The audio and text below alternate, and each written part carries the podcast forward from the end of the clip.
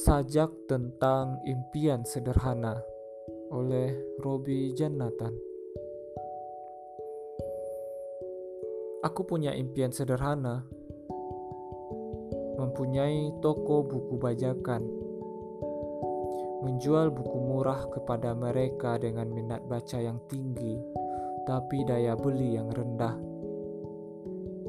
Seharian akan kuhabiskan dengan membaca semua buku mencari kau di lembar yang tak juga kunjung habis, lalu menemukan kau di puisi yang tak juga kunjung sudah. Kapan kau mengintip akak sekali di kata demi kata lagi?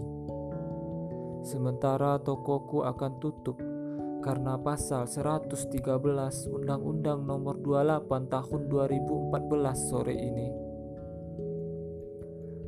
Di buku mana kau sembunyi? Akan kutunggu kau di halte samping soneta tempat biasa. Kau rindu aku, bukan? Selesai.